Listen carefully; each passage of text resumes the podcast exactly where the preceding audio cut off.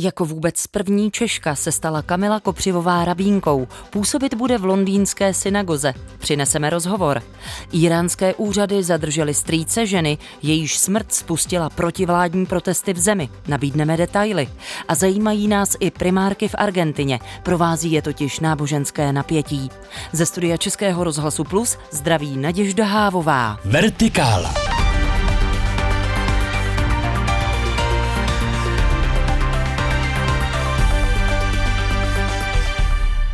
Rektorka Univerzity Karlovy Milena Králíčková rozhodla o interním auditu na Katolické teologické fakultě. Chce prověřit napjatou situaci na fakultě poté, co škola dala výpověď historikovi Tomáši Petráčkovi. A z detaily už přichází kolega Adam Šindelář. Dobrý den. Hezký den. Vedení univerzity podle čtvrtečního prohlášení navíc dostalo i další podněty i stížnosti, které naznačují další závažná porušení vnitřních předpisů v oblasti pracovně právních vztahů rozsahu studia nebo habilitačních řízení. V rámci auditu bude provedena také kontrola hospodaření fakulty, protože jedním z opakovaných argumentů vedení Katolické teologické fakulty k té vzniklé situaci je vyšší efektivita vynaložených finančních prostředků fakulty. Uvedl to mluvčí Univerzity Karlovy Václav Hájek. Eh, rektorka Králíčková už dříve postup vedení fakulty při řešení pracovně právních vztahů označila za nesprávný. Děkana fakulty Vojtěcha Novotného při setkání vyzvala k uklidnění situace a ke smírnému řešení. Vedení Univerzity Karlovy ve čtvrtek uvedlo, že opakovaně upozornilo na problematický postup v této věci vedení katolické fakulty, která ale zřejmě svůj postoj k výpovědi výpovědi Petráčka nehodlá změnit. Eh, kněz a církevní historik Tomáš Petráček vedl na škole doktorandy. Jeho odvolání přišlo krátce před zahájením akademického roku. Nakonec ještě ve čtvrtek večer vedení Katolické teologické fakulty uvedlo, že doktorandům povolí dokončit studium toho doktorátu pod vedením Tomáše Petráčka, nicméně nebude zaměstnaný na fakultě. V noci na středu zemřel na infarkt významný ukrajinský teolog a duchovní Ihor Kozlovský. 69-letého religionistu v minulosti dva roky věznili a mučili pro ruští separatisté z takzvané Doněcké lidové republiky. Rodák z Doněcku Kozlovský vystudoval historii od roku 1980, vyučoval a přednášel o náboženských otázkách na ukrajinských a amerických univerzitách. V rodném městě zůstal i poté, co ho dobili pro ruští separatisté, protože se staral staral o ochrnutého syna. Kozlovský byl v lednu 2016 zatčen a obviněn ze špionáže a nezákonného držení zbraní. Byl odsouzen na dva a půl roku vězení. O jeho propuštění během jeho návštěvy Ruska usiloval tehdejší prezident Miloš Zeman u ruského prezidenta Vladimíra Putina. Kozlovský byl osvobozen v prosinci 2017 v rámci výměny zajatců mezi Ukrajinou a proruskými rebeli, kteří ovládali část Donbasu. V zajetí strávil 700 dní. Iránské bez bezpečnostní síly zadržely strýce, mladé kurtky, Machsy Amíniové. Je to jenom několik dnů před výročím její smrti ve vazbě, která nakonec vyvolala několika měsíční celonárodní protesty. S odkazem na zdroj blízký rodině tu zprávu zveřejnila agentura Reuters. 22-letá Aminiová zemřela, když ji zadržela mravnostní policie kvůli tomu, že měla příliš volně nasazený hijab, šátek, který má zakrývat vlasy a dekolt. Podle zdroje přišla skupina bezpečnostních složek v úterý do domu strýce Amíniové, prohledala jeho auto a dům, aniž by měla soudní příkaz a poté ho zatkla a zabavila také některé dokumenty, například jeho pas. Před začením byl týden sledován bezpečnostními složkami, rodina neví, kam byl odvezen a iránská justice na žádost agentury Reuters o komentář zatím nereagovala. Aktuální události doma i v zahraničí pro nás sleduje kolega Adam Šindelář. Děkuji. Hezký den. Kamila Kopřivová se jako první Češka stala minulý víkend rabínkou. Po letech studií teď bude působit v rabínském týmu Westminsterské synagogy v Londýně. A právě tam už je zdravím. Dobrý den přeju. Dobrý den. Vy jste na sociálních sítích psala o své cestě jako rabínka v zácviku.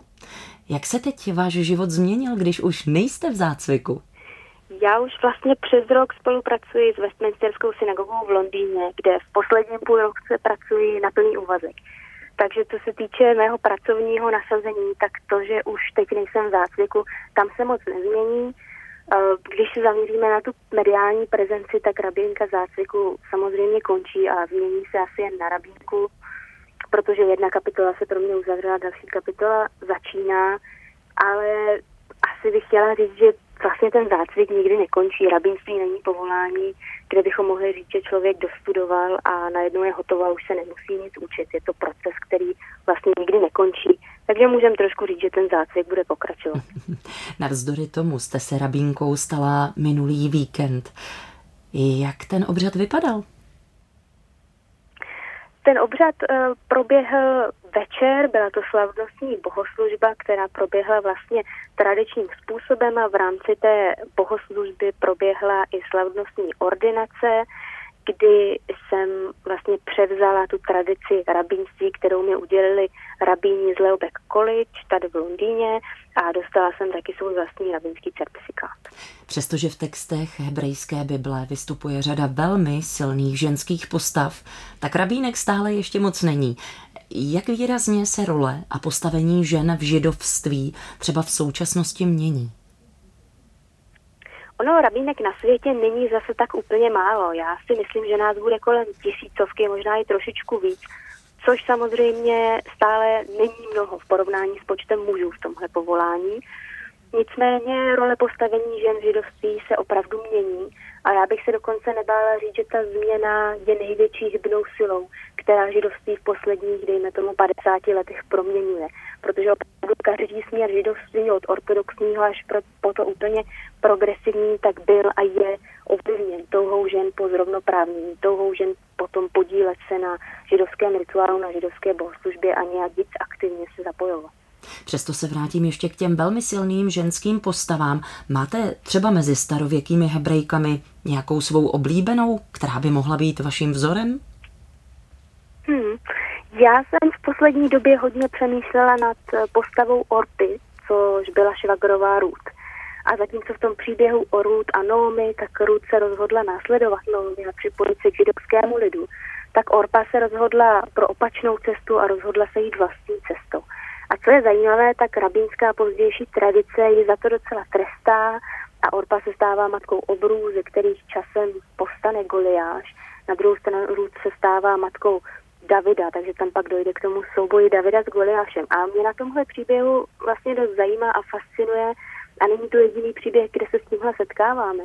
Je to, že rabínská tradice nakládá s ženami a tím způsobem je i trestá, když se nechovají ideálním způsobem, když se nechovají tak, jak, jak ti rabíni by si představovali, že ta žena se má chovat. A vy jste, paní Rabínko, připravená na to, že když půjdete vlastní cestou, podobně jako vaše hrdinka, nést případně nějaké následky a čelit kritice? V každém případě, v každém případě a myslím si, že, že ta cesta moje k rabínství určitě nebyla růžová, kritiky už tam bylo spoustu tak um, možná můžu říct, že už nějakou zkušenost s tím i mám a nečekám, že to, že to bude cesta růžovou zahrádkou.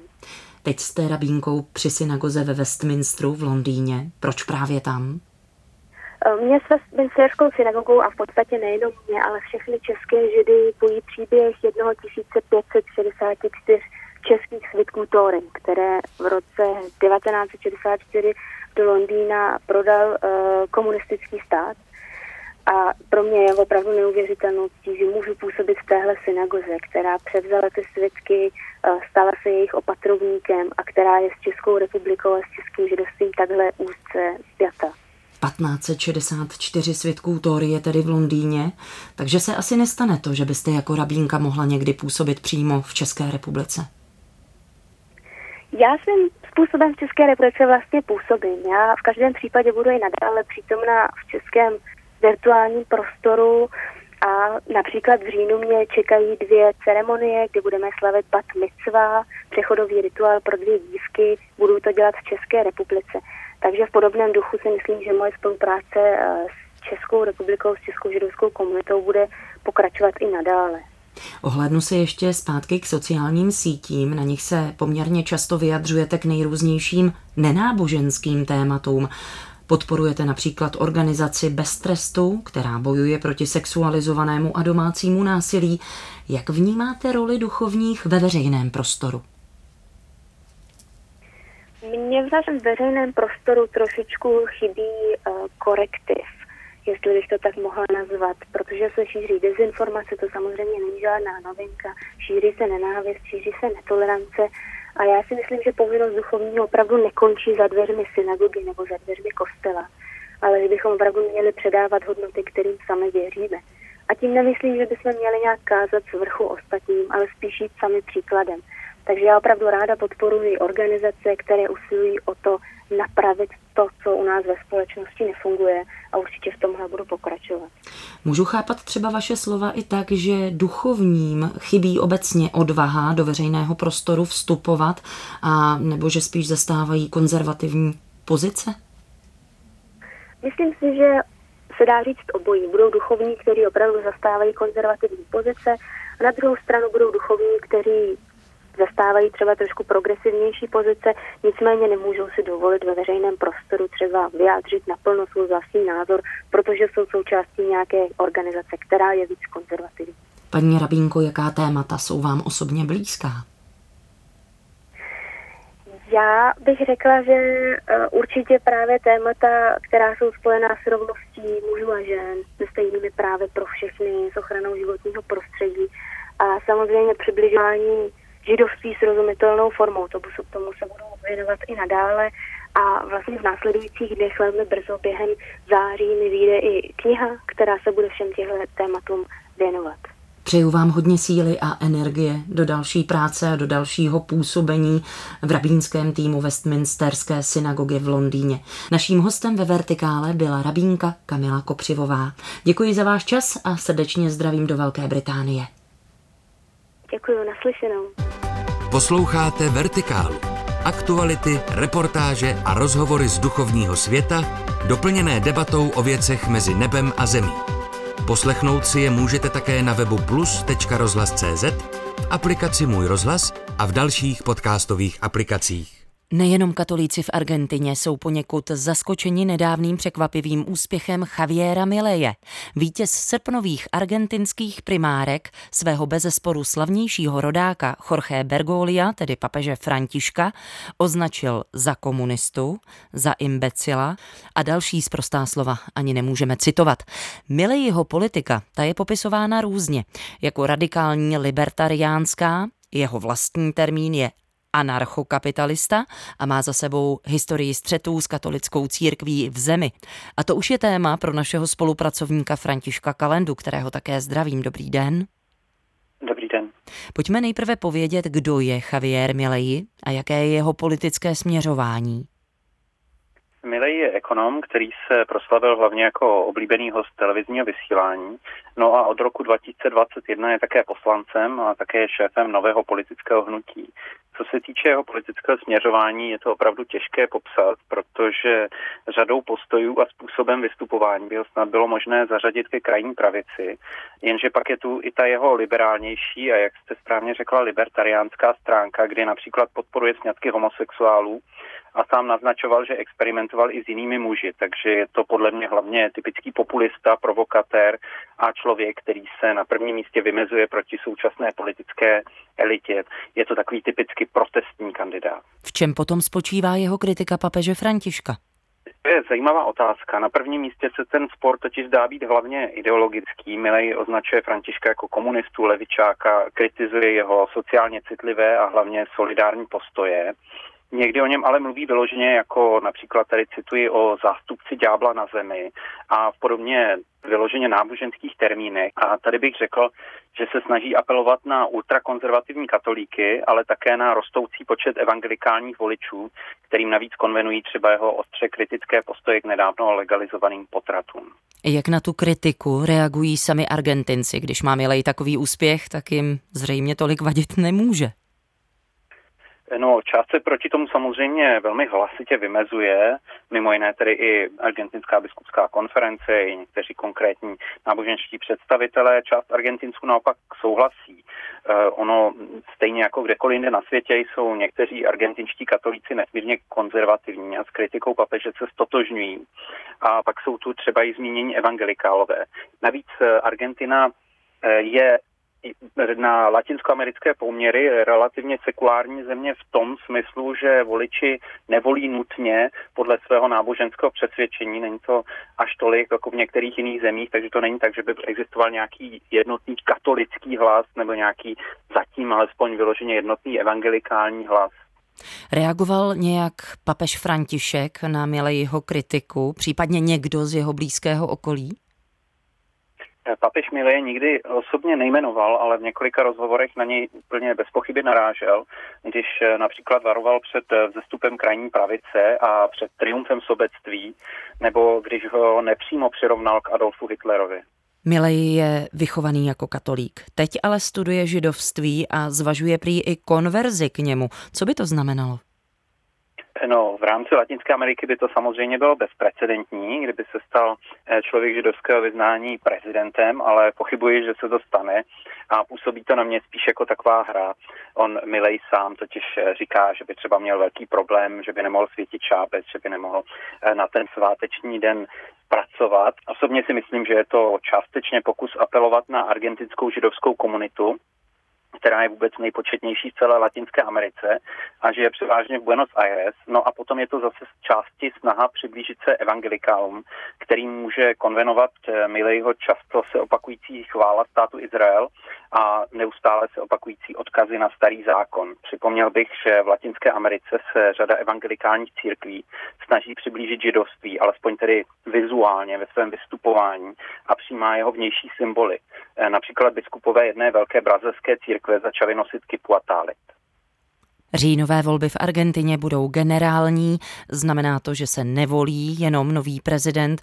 Abychom se v tom lépe orientovali, jenom velmi stručně připomeňte Františku argentinský volební systém. Eh, no, přímo se volí prezident a viceprezident. Eh, docela se to podobá Spojeným státům, i když na rozdíl od USA se eh, tato dvojice volí dvoukolově v případě, že žádný kandidát nezíská více než 45% hlasů v prvním kole.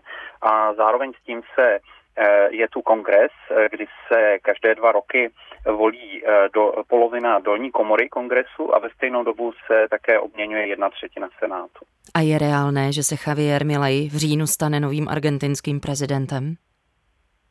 Podle těch průzkumů se zdá minimálně dost pravděpodobné, že by se mu mohlo podařit dostat se do toho druhého kola, být tedy alespoň druhým na pátce, zatím spíše vypadá, že bude prvním. No a pak je otázka v druhém kole spíše to, proti komu stane. Jestli to bude pravicová protikandidátka nebo spíše levicový protikandidát. A myslím si, že spíše pokud by proti sobě měl toho eh, kandidáta té tradiční argentinské levice, tak má vyšší šanci na to uspět, protože se za ním pravděpodobně sjednotí ty pravicové hlasy. Takže to bude hodně záležet, ale osobně si nemyslím, že by dokázal triumfovat tak, aby zvítězil hned v prvním kole. Dění v zemích Latinské Ameriky pro nás sleduje náš stálý spolupracovník, publicista František Kalenda. Děkujeme, hezký den. Hezký den, naslyšenou. Francouzské ministerstvo národního vzdělávání přistoupilo k úplnému zákazu nošení abájí ve školách.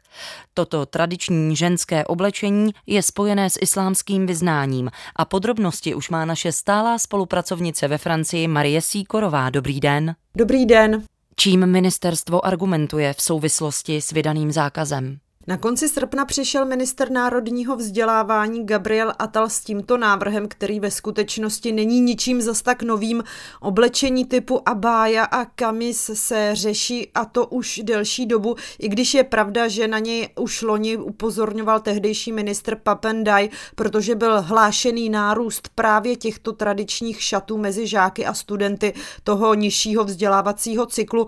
V tomto případě se tedy jedná nejen o abáje, dlouhé dlouhé zahalující šaty, které se nosí na oblečení a mnohdy jsou u žen doplněné i šátkem a jsou tradičním oblečením na středním východu. Je to ale i oblečení kamis, které nosí muži, dlouhé haleny a volné kalhoty. Jak se vyjádřil ministr školství Gabriel Atal v tradičním bilténu vydaném ministerstvem, tak právě tyto tradiční oděvy jsou viditelně spojené s náboženstvím a tedy s islámem a to se nespojuje s takzvaným zákonem 2004 o zákazu nošení náboženských symbolů ve veřejných státních institucích a těmi jsou samozřejmě i školy. To všechno ve jménu laicity a francouzské republiky. Může ministr národního vzdělávání vůbec takhle všeobecně zakázat nošení takového oděvu? Podle profesora veřejného práva Serge Slamy, který se takto vyjádřil v deníku La Libération, to ministr celoplošně udělat nemůže, podle něj je potřeba zkoumat případ od případu o školu od školy. Ministr ale zase argumentuje právě zákonem z 15. března 2004, kde je jasně popsáno, že se to týká právě i abájí a kamis. Tak jako byl na veřejných školách aplikovaný zákaz šátků, jarmulek nebo velkých křížů, tak se to teď má podle něj týkat i abájí a kamisu. A podle ministra je to správný výklad zákona a možnost jeho aplikace v praxi. Abáje totiž až doteď spadaly spíš do takové, řekněme, šedé zóny, protože se o nich tolik nemluvilo. Na druhou stranu nárůst nošení v posledních letech je ve Francii významný, i když pro mnohé komentátory je to ukázka jisté formy mladické revolty než náboženství. Jak se k tomu staví vládní opozice? Levicová opozice v čele SNUPES, tedy koalicí stran Nepodvolná Francie, ekologové, socialisté a komunisté, je razantně proti a vidí v tom ohrožení demokratických principů a lidských práv. Navíc některé poslankyně, jakou je třeba Rachel Keke za Nepodvolnou Francii, to navíc vidí jako diskriminaci vůči ženám. Na sociálních sítích tato razantní poslankyně vystoupila a hodnotila to tak, že místo toho, aby vláda a nový nový ministr národního vzdělávání řešili zásadní a palčivější problémy školství, věnují se odívání.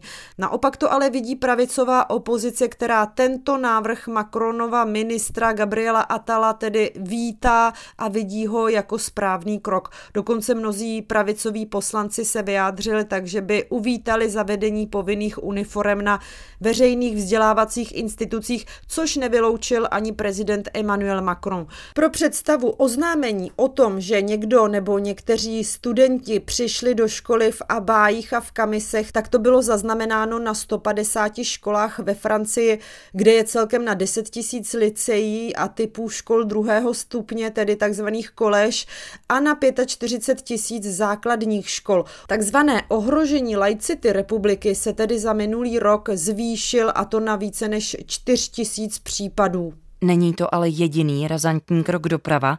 Druhé pětileté období Emanuela Macrona sebou nejspíš ponese i protiimigrantskou politiku. O co se jedná? Není to sice tolik přímá spojitost v tématu, ale váže se to také spíš na politiku pravicovou nebo ultrapravicovou, kterou zavádí prezident Macron a jeho vláda. A sice téma zpřísnění imigrantské politiky, kterou samozřejmě vítají pravicové a extrémně pravicové strany přítomné v národním schromáždění. Francouzský prezident Emmanuel Macron totiž na konci srpna přišel s tím, že je potřeba zarazit nezákonné vstupy do Francie a do Evropské unie, totiž ilegální migrace stoupla za posledních sedm měsíců a to o 13%. A to zejména těch migrantů, kteří se snaží přeplout středozemní moře a dostat se tak do Francie. Navíc ale stoupl počet úmrtí při těchto přeplavbách mnohdy nebezpečných a to až na 1800 osob. Deník Le Figaro ale upozorňuje na to, že prezident možná tak trochu neví, co se sebou. Totiž na jednu stranu prezident Macron říká, že je potřeba zpřísnit tuto politiku na stranu druhou ale umírněně konstatuje, že Francie vždy byla zemí imigrace a takovou zemí prý má zůstat i nadále. Nošení abájí ve školách a jejich zákaz. Tak to bylo téma pro naši stálou spolupracovnici v Paříži Marii Síkorovou. Děkuji. Děkuji naslyšenou.